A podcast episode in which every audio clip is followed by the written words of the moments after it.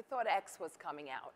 Um, he was, I had some uh, extra questions for him. I think, uh, yeah, he had changed his mind. Well, thank you, Elon. It is such a treat and a special opportunity. Welcome to Possible. And while Greg was right. Everyone. Okay, let's have a round of applause.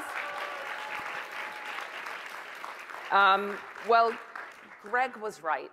You really need no introduction. But in many ways today is your introduction to the advertising community, right? Hello, I think that's hello. a round of applause. Hello?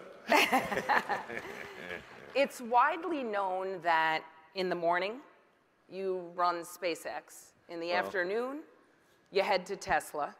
And in the evening, it's Twitter time. And many of you in this room know me, and you know I pride myself on my work ethic. But, buddy, I met my match.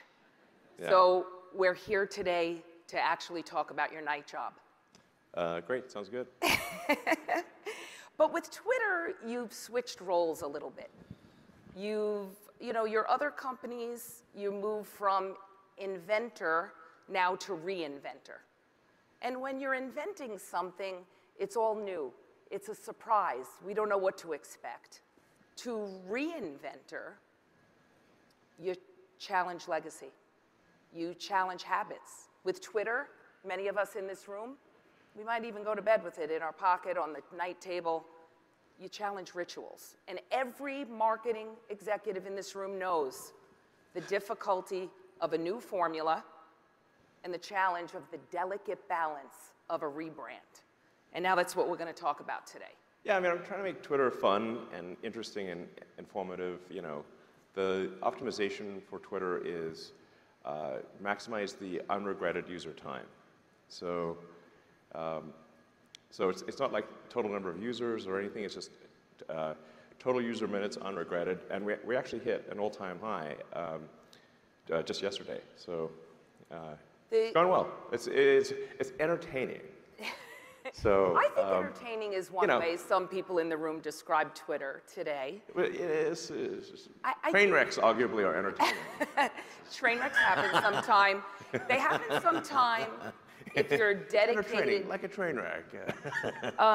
You got to be dedicated to fixing them. But I think it's important to start with your vision of Twitter 2.0. yeah. You yourself wrote, I would like to die knowing that humanity has a bright future. It's actually been quite apparent in all your other businesses, from the early days of PayPal to Tesla to SpaceX to maybe you contemplating a new AI company.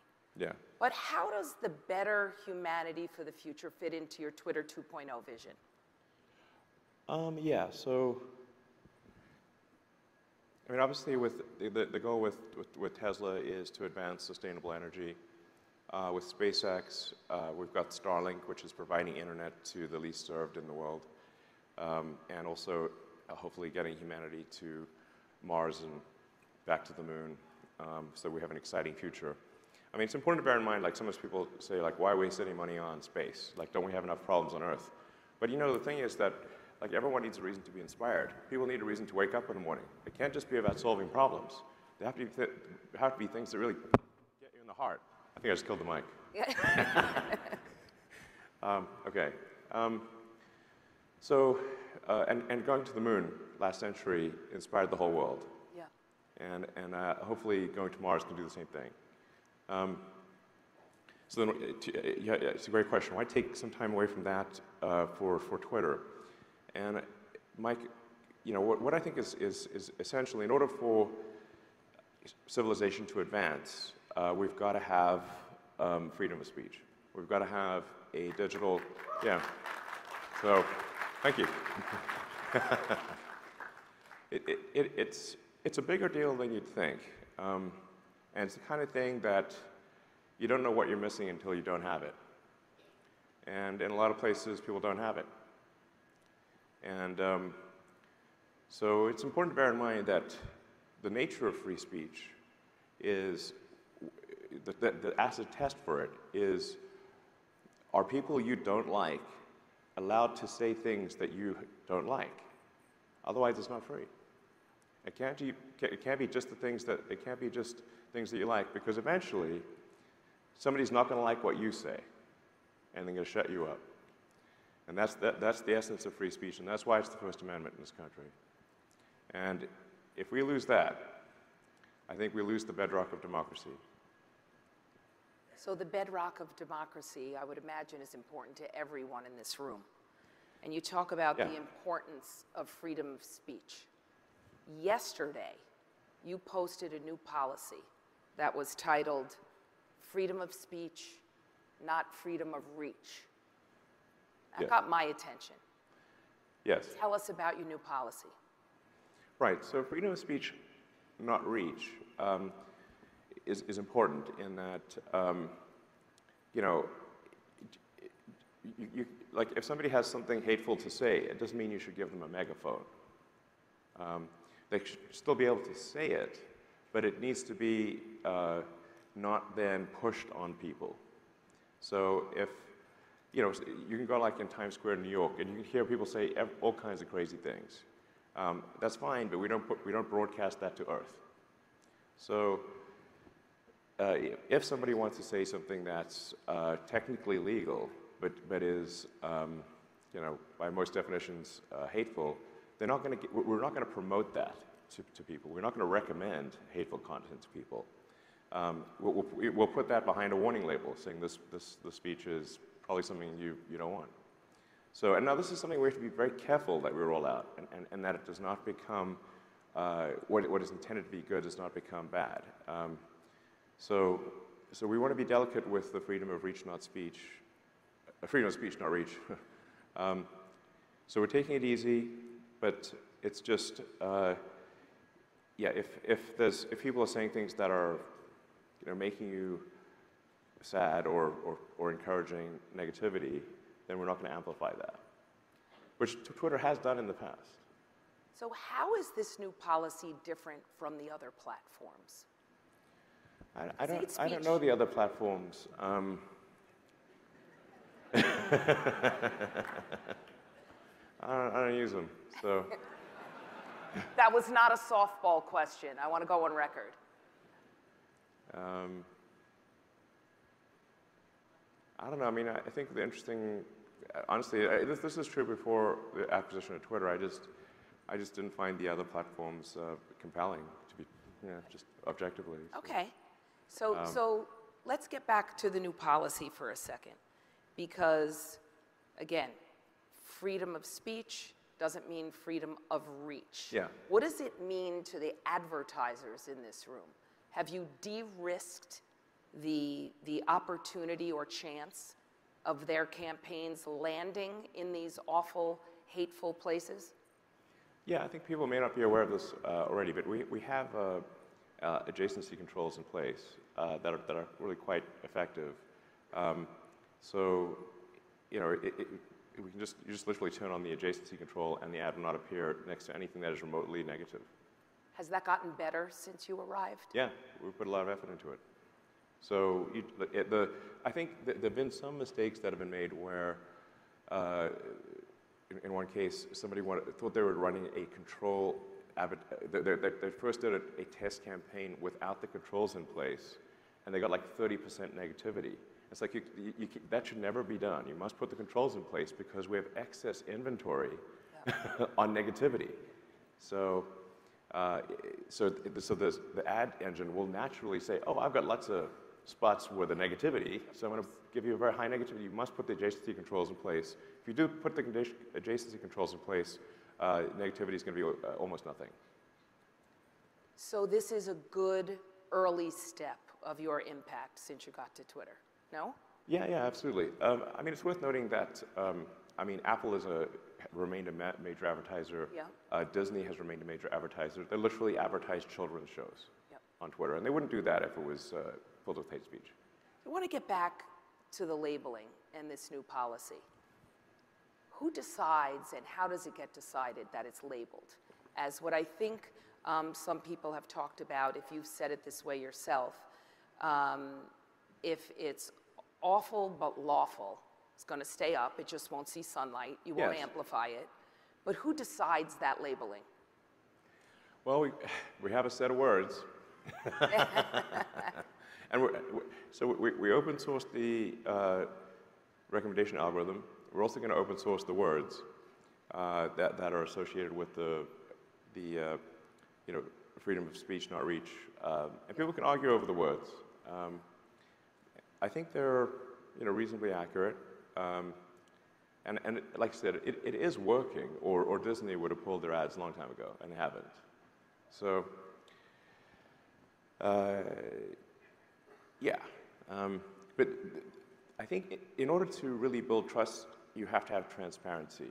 You, it can't be that here's this black box, something's happening in, here, we won't tell you what it is, trust us. I think that's BS. Um, if you want to trust something, you've got to know how it works. And so the, that, that's why we're open sourcing the algorithm. Now, open sourcing the algorithm is kind of embarrassing. People have found all sorts of things that were wrong um, and foolish and you know, misguided with, with the algorithm. And we've actually fixed, I think at this point, over 100 issues with the algorithm.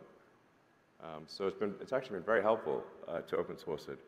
Um, and we're going to open source the entire thing. The, uh, you basically, you should be able to recreate the probability of, of a tweet being recommended based on, on the on what we've open sourced. If you can't recreate it, then we haven't shown you everything. So it's, it's really complete transparency, and that, I think that's the only path to trust. I don't think there's another path. So trust is probably one of the top two or three words that every marketing executive in this room would say is table stakes for any company that they invest in, any company that they can move forward with. You just talked about transparency, open sourcing. Mm-hmm. I would say that that's the difference between those other platforms you either don't use or never heard of. Yeah. And um, open sourcing or transparency is, again, uh, uh, another one of those table stake requirements. But this labeling, this new policy, talking about if it's awful but not unlawful, does it apply to your tweets? Wow. Listen to that. Uh, yes, I, it does, actually. it does. It does. Yeah. Uh, moreover, um, my tweets are also subject to community notes. Yep. Uh, so if I say something incorrect, a community, a community notes function is actually very effective. It applies to advertisers too, FYI. Um, so, uh, and there have been a few cases where there's been ads that were not completely accurate, and uh, Community Notes has corrected them. And they've corrected me, and um, they've corrected heads of state multiple times. Uh, so community, community Notes is extremely effective. I think that's an um, yeah. Incredible acknowledgement of the progression of Twitter 2.0 and the importance of this new policy and protection for everyone right? And you're talking about fully democratizing the platform, mm-hmm. which, which leads you to community notes because you're actually believing in the people yeah. who are able to often from the front lines gives their point of view that clarify what some people might say is bias. Yeah, like I said, the, the important thing is um, that uh, we're an open book. So um, you can literally see if there's some line of logic that gives me special privileges. Literally everything. There's nothing that is hidden. Um, so, uh, yeah, it's it, whatever. Obviously, it, it, people are not going to trust Twitter if uh, there are different rules for me or others uh, versus uh, the rest of Twitter. That's that's that's going to diminish trust. So everything that applies to the rest of Twitter must apply to me. Yep.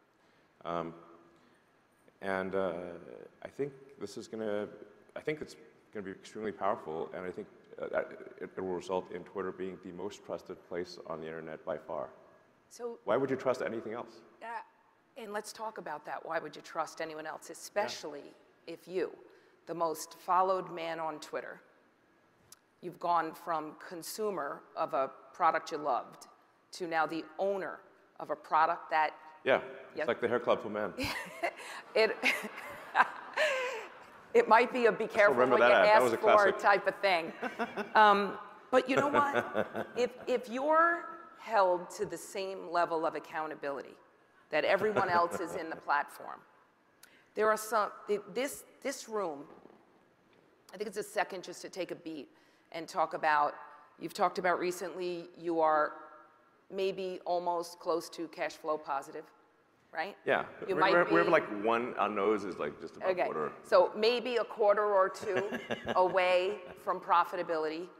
The people in this room are your accelerated path to profitability. Yeah. Ivan, Please advertise on Twitter, that would be much appreciated, thanks.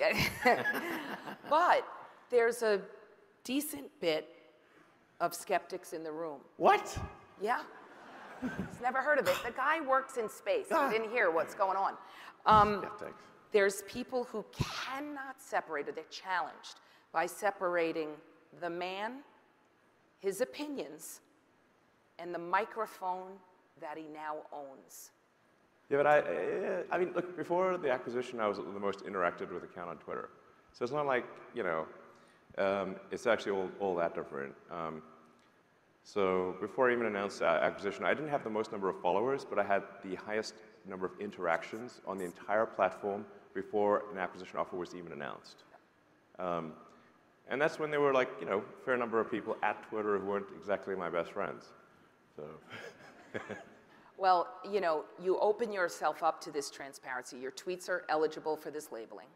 You've actually unblocked all of your yeah, followers. I, I, I, right? I deleted my block list. Right. You delete your block list. You've also been told that you never want to lose your feedback loop, specifically your negative feedback loop. Yes, thankfully, Twitter uh, will always provide you with a negative feedback loop. I have to push you a little because there's a lot of folks in this room, they vote with their pocketbooks and or wallets, I should say. I like pocketbooks. With their Nice ones. digital, digital wallet. But they can't cross that transom. They have a challenge with your points of view, your opinions, and still holding back from unlocking the full power of Twitter. What do you say to them in this room? Well, I think, first of all, if you want to know what my opinions are, you should really, I guess, uh, look at my Twitter. Um, if you read the, and, and, and uh, you know, take it with a grain of salt because it's hard to uh, convey tone uh, with a tweet. So something that may be sarcastic or a joke or something like that may come across as serious when it isn't. Um, but a a lot of the, the, the, the issue is negative amplification in the media. Yeah. So, uh, yeah, you know, I recently had an interview with an organization called BBC, which you may have heard of, Maybe. and um, that was entertaining. Um, but you know, the reporter was saying, uh, claiming that there was all this, that, he, that that he'd seen all this hate speech on Twitter, and I'd said, okay, well, can you give me a single example? And he couldn't, Right. not even one. So then I'd say, like, okay, well, it's, you know, if, if, if your personal experience on Twitter, that's how you should judge the platform, Yeah. um, as opposed to what is represented in, in, in sort of the traditional media. And it's important to bear in mind the traditional media is a competitor to Twitter. So they compete for your advertising dollars. They, they, they compete against Twitter for your advertising dollars. If it is possible for them to diminish Twitter and reduce the probability of advertising dollars going to Twitter, uh, and at versus, uh, th- th- it's like basically you shouldn't take a competitor's word for it. Yeah. Like it's, it's, it well, doesn't. but it doesn't don't you think um, I am most- blameless. most news organizations, Well, maybe a little. Okay. most news organizations have a codependent relationship with Twitter. And I can, I, I could speak on behalf of the industry, but I'll speak on behalf of my own company. Um, we have a big partnership with your company, big distribution partnership. Are there days where I see some of your tweets and I say, I wish I could say, stop helping the situation? Um, but should you be held to a different or a higher standard that you're the owner, but you also have the most followers, and a lot of people think you might be too provocative? Um, no, I think the same standard should apply to me as applies to everyone on Twitter, just as it does on positive or negative. So, what do you do? Same for everyone.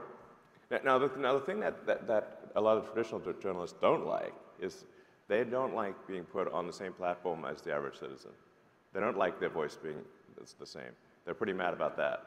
Yes, I, uh, there are several news organizations who don't like your push for democratization and what they believe is the devaluing of the badges because they Yes. were differentiated. So is that just a moment That's in deliberate. time? Does, is that just a moment in time? No, that's deliberate. I, I think it's very important for to, to elevate citizen journalism. Uh, I think it's very important to hear the voice of the people, the actual voice of the people, not the filtered voice of the people, and let the people choose the narrative, and let the people determine the truth, um, and not five editors in chiefs of uh, major publications. Do you, do, you, do you want to know what's really going on, or do you want their opinion? You know, it's a handful of people. I think, I think we want to know the voice of the people, the true voice of the people.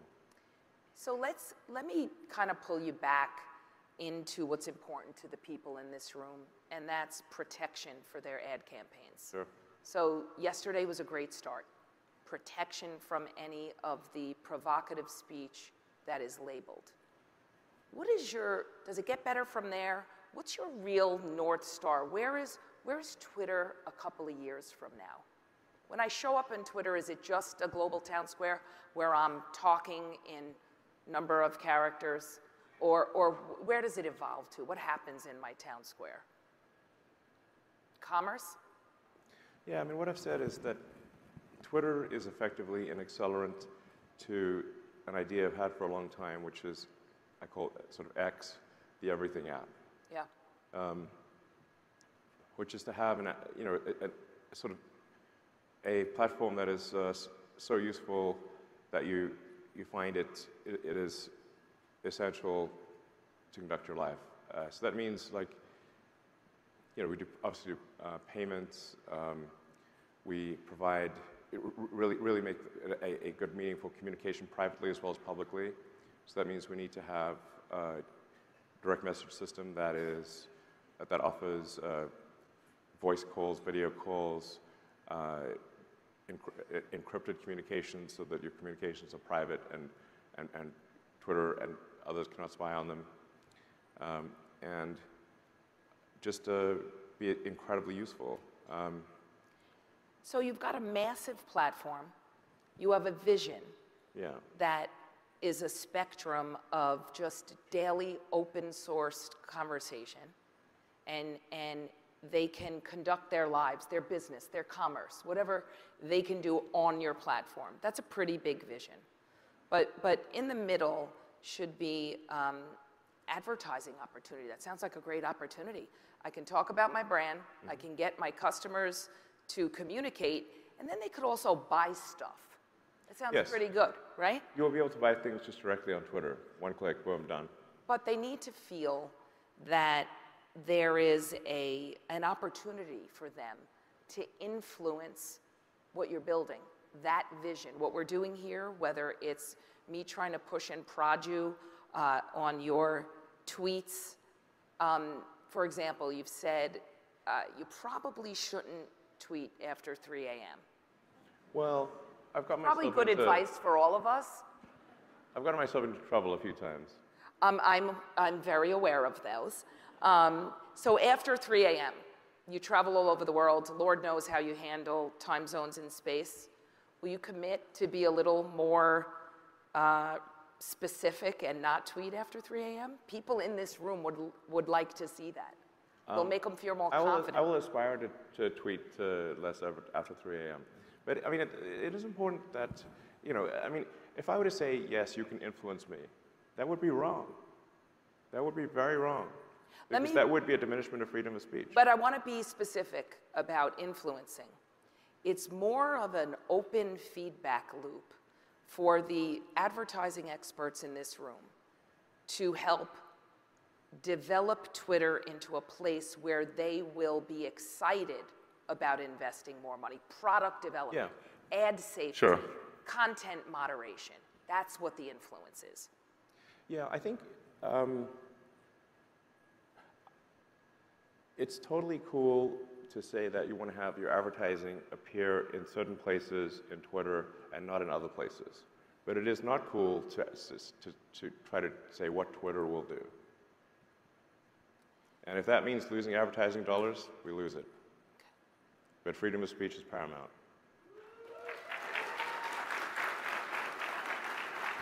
So, Twitter 1.0 had a uh, very well populated, much loved influence council. I know I don't, uh, I, I think we need to change the name. Elon does not want to be influenced.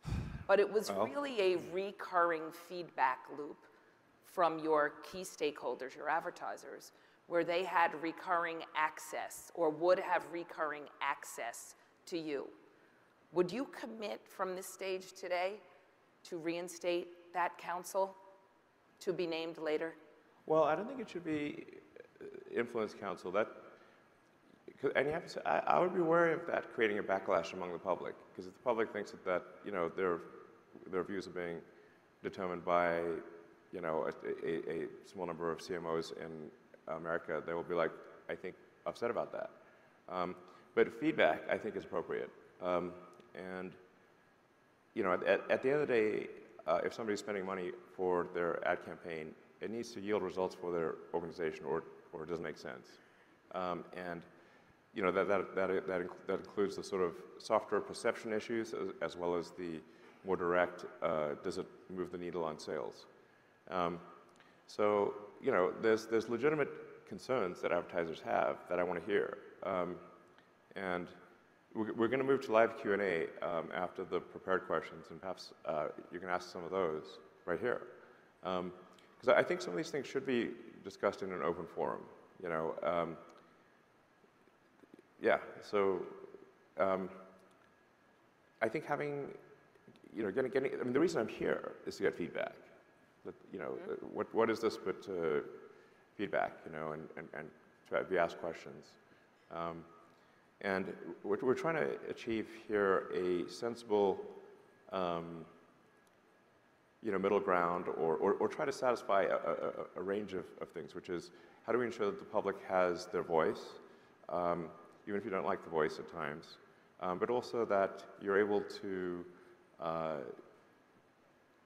serve your brands um, and improve, improve the, the perception of your brands and uh, improve sales as well at the, at the end of the day. I mean, I think there is, um, when, when advertising is relevant to users, and especially if the message is entertaining and interesting, it's content. Um, on, and then the other side of it, if, if, the, if, the, if the ad is not relevant to the user and it's you know, perhaps strident or something, then, then obviously that's, that's not, uh, that's, that's, that's spam. So advertising can go all the way from um, spam to compelling content.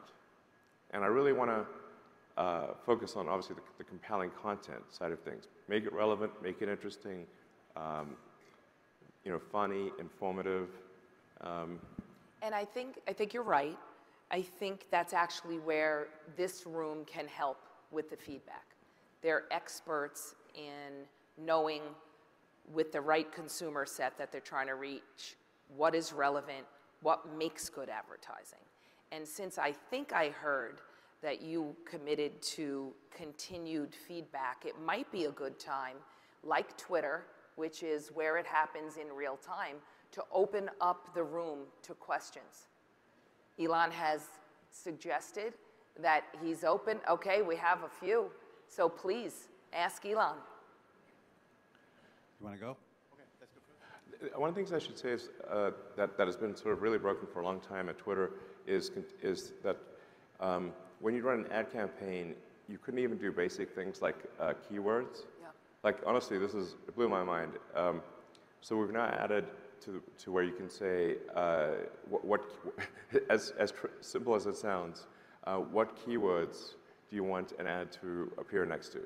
So if, if a tweet has a certain, you know, is, is about a subject, um, then you should be able to put the ad right there. And uh, I was talking to David Zaslav at uh, you know um, Warner's, and he was he was he was literally, he was literally saying, look, I just want to be able to put the trailer for White Lotus next to where people are talking about White Lotus. I was like, yeah, that is obviously a good thing to do. that is the right place to put the ad. And so, it, as mind blowing as it is, Twitter did not have that functionality until yeah. recently, which is insane. Um, but now it does. So, uh, you know, talking about listening to, you know, uh, key advertiser partners, uh, listen to what David said, and we're like, we're doing it. So now, bingo, you can have White Lotus ads next to White Lotus discussions, which is exactly where it should be. So it's a new beginning. All right. All right, we're going to start. Thank you. Christian, on your side. Elon, thank you so much. Over to your left here, my name is Jonathan Berry. I'm from the Dunhill Family Office and the Earth Trust Fund focused on regenerative innovation and exponential technology. I'm absolutely obsessed with the work that you're doing in the world. Thank you for incarnating in this lifetime and helping all of us ascend to the next level of this experience of life. Um, I'm curious about your thoughts on alignment with AI. Oh, man. And what are the strategies that are currently being implemented? I'm currently creating my own alignment protocol, which I would love to submit to your team. I like it. Well, I wasn't expecting an AI discussion right off the bat. Um, um, my brother and I have this, this rule that if we're at a party, we're not allowed to talk, to talk about either AI or the simulation. because otherwise the, the conversations go there so often. Um, so I've been thinking about AI safety for a long time because I think this is a significant existential threat to humanity. Um, the best thing I can come up with for AI safety is to make it a maximum truth-seeking uh, AI, maximally curious. Um, uh, have its optimization function be to understand the nature of the universe. If that is its optimization, optimization function, I think it will actually want to preserve and extend human civilization because we're just much more interesting than, say, an asteroid with nothing on it. Um, so I think, I think, I think my, my intuition, my biological neural net suggests that a maximally curious AI uh, is the safest AI. Um, and a maximally truth-seeking AI is the safest AI. And if you try to, you, we have to be careful with the alignment stuff, or we have to, you know, and I think we, we, we definitely don't want to teach an AI to lie, because um, that, that is a path to a dystopian future. Um, the, I mean, the, the essence of, of 2001, A Space Odyssey, um, was that the AI was given, was basically told to lie.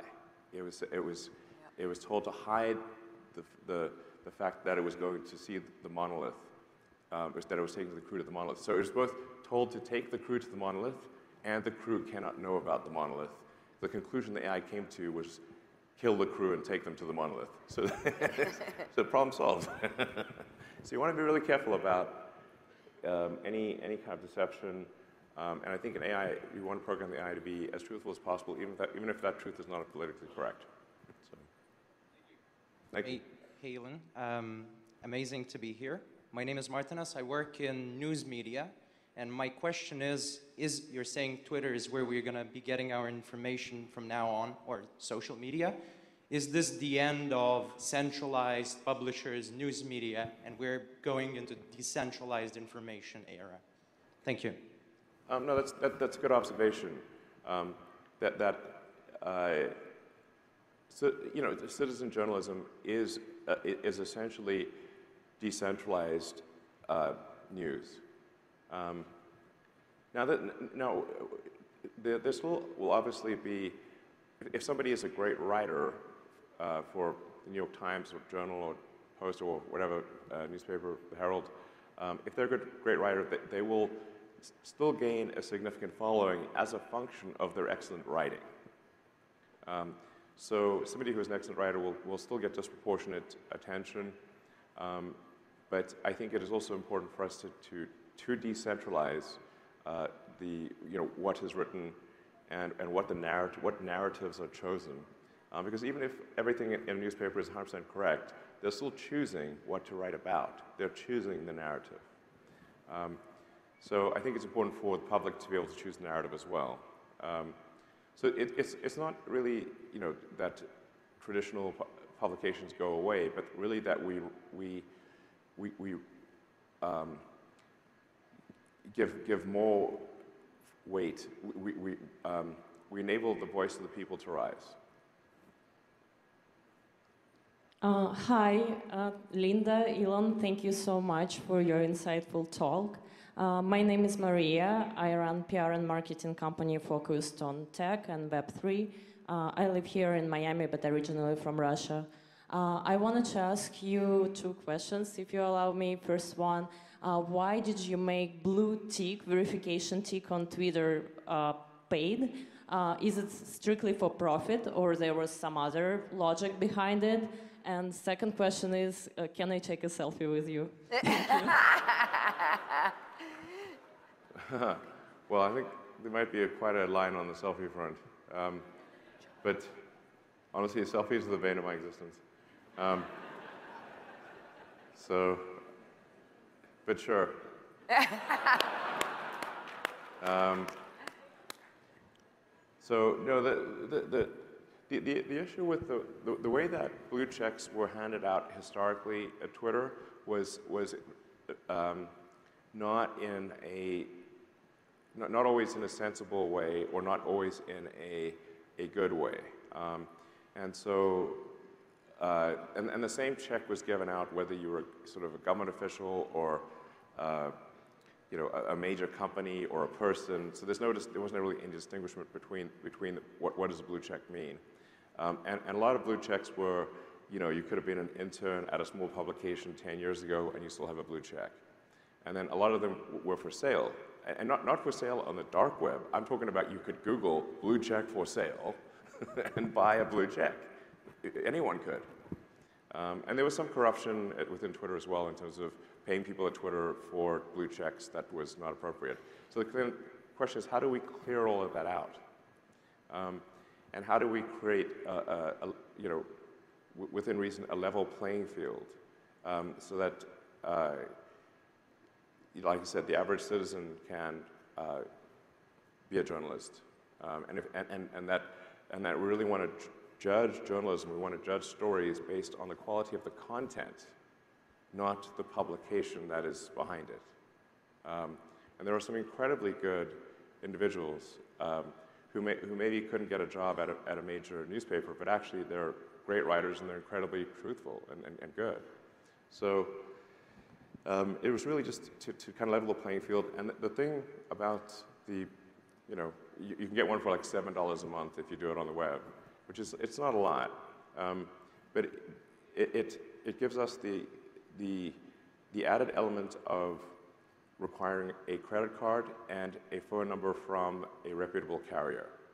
Um, and so this, this, this is a, I mean, we're going to get kind of technical here, but it's a, it's a necessary defense against bots. That's right. So today, uh, with advanced AI, the, the, they, can, they can pass every kind of test for a human. Um, so you can actually create on one computer 100,000 accounts. So then that all sound human and pass every human test. So how do you know which one, one's real? Um, so effectively, by charging a small amount of money and requiring a credit card and a phone number, we increase the cost of a fake account by literally a thousand, if not 10,000. And so, and, and my prediction is that any social media company that does not require a small amount of money and does not do verification will cease to be relevant. I mean, I, I can go to talk forever if you want. Um, One more. One more. So it's, it's not up to me. It's, uh, uh it's really up to you guys. If, I'm happy to talk longer if you want. Hi, my name is Carole Crist, and I had the great honor to serve as First Lady of Florida.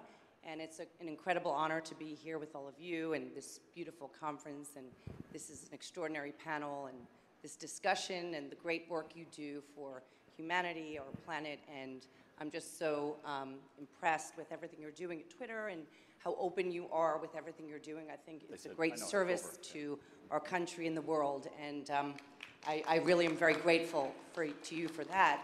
And um, it may be a little depressing, but we do have an election year coming up, and it's incredibly important. Well, not yet. This next year. Politics. uh, yeah. um, the world is watching, and um, it's an incredibly important time.